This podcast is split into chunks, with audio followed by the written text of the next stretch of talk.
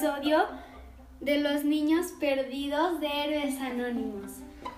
Un día por la tarde, los hermanos Juan y María se encontraron en la sastrería de su abuelo jugando con su perro Ringo. La radio estaba prendida y las noticias interrumpieron la programación. Varios niños y niñas de la ciudad están perdidos. No regresaron de la escuela y no hay noticias de su paradero. Cuando dijeron sus nombres, Juan y María se preocuparon. Eran sus compañeros de la escuela. Y ese día la maestra les había puesto reporte porque se habían peleado con otros niños. La profesora ya les había advertido que una pelea más y tendría que hablar con sus padres. Eran niños conflictivos que no obedecían ni hacían sus tareas y se burlaban de los demás. Juan propuso, tenemos que ir a buscar a nuestros compañeros. María nerviosa contestó, pero es muy peligroso, podemos perdernos también. Pero Juan respondió muy decidido, no, lo haremos, llevaremos a Ringo y podrá ayudarnos. Además, debemos ir disfrazados para que nadie nos reconozca. Los dos tomaron un sombrero de algún cliente de la sastrería. Juan se puso un saco que su abuelo estaba remendando y María una vieja capa que la dueña nunca fue a recoger. Tomaron prestados los lentes oscuros de su abuelo y salieron en busca de los niños perdidos. Primero fueron a la escuela para buscar algo con lo que Ringo pudiera arrastrar el olor de sus compañeros. Ringo pegó la nariz al piso y comenzó a seguir el rastro. Juan y María lo seguían con cautela. Finalmente, el perro se detuvo frente a un edificio a medio terminar que estaba abandonado, cercado por una tela de alambre. Comenzó a ladrar, pero Juan le ordenó que se callara. Dentro del edificio comenzaron a escuchar mucho ruido, risas de niños y música. ¡Son los niños perdidos! gritó María. ¿Cómo le hacemos para entrar ahí?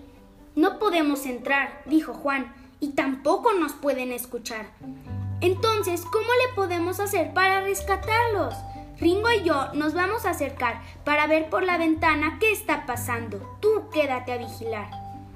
Entre más se acercaba, un horrible olor a podrido le penetraba en la nariz. La sombra de un hombre se reflejaba en el fondo del pasillo. Por un momento se paralizó, pero decidió continuar buscando. Juan se asombró de lo que vio.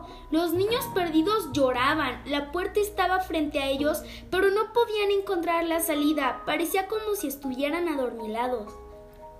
Comenzó a llamarlos por su nombre, pero ninguno respondía. Regresó corriendo con María. Tenemos que hacer algo para ayudarles a encontrar la salida y que puedan regresar a su casa. Hay que despertarlos. María tuvo una gran idea. Irían a grabar las voces de sus mamás llamándolos por su nombre y que estaban desesperados buscándolos por todos lados. Seguramente así despertarían. Llegaron al edificio, se acercaron a la ventana y les pusieron la grabación. Al ir escuchando la voz de sus mamás llamándolos por su nombre, cada uno de los niños fue despertando, salieron del edificio y se fueron a su casa. Cuando regresaron, su abuelo los estaba esperando preocupado. Ellos le platicaron lo que había pasado y esperaron a que los regañara. Pero el abuelo les dijo, esos niños se perdieron porque dejaron de escuchar su conciencia, se perdieron por ir buscando fiestas y juegos que parecen muy divertidos, pero lo único que dan es tristeza. Dejen lo que se llevaron en mi taller y vayan a cenar. María y Juan estaban muy satisfechos por sus acciones. Lograron su objetivo de rescatar a los niños perdidos sin que nadie los viera y su abuelo les prometió que guardaría su secreto. Pero ahora tenían una inquietud. ¿Qué es la conciencia? ¿Y quién era ese hombre que estaba en el edificio?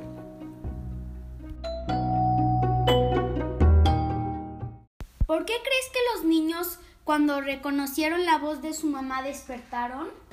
Porque reconocían su voz y las querían mucho. ¿Por qué los niños no escuchaban a nadie más y estaban adormilados? Porque estaban hechizados. ¿Crees que los niños se daban cuenta de que estaban atrapados? No, porque estaban adormilados. Les voy a contar una historia. A un hombre que vivía en Canadá, un día le preguntaron qué era la conciencia y él respondió, Es una campana. Cuando me porto mal, comienza a sonar y me alerta de que voy por el camino equivocado. Si no le hago caso, sigue sonando, pero si me acostumbro a no hacerle caso, aunque ella siga sonando, yo me acostumbro y ya no le escucho. Un ejemplo, en Pinocho. ¿Quién era el Pepe Grillo? Era la conciencia de Pinocho.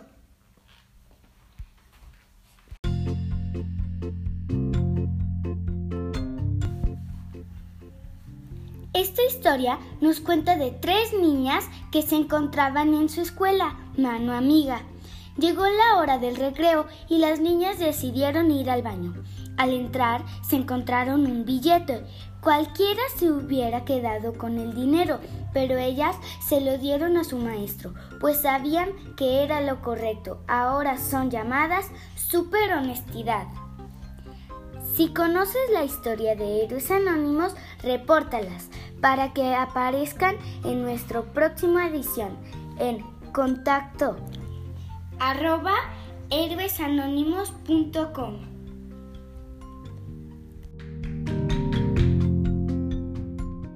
Si quieres leer nuestras historias o dibujarlas, búscanos en www.héroesanónimos.com.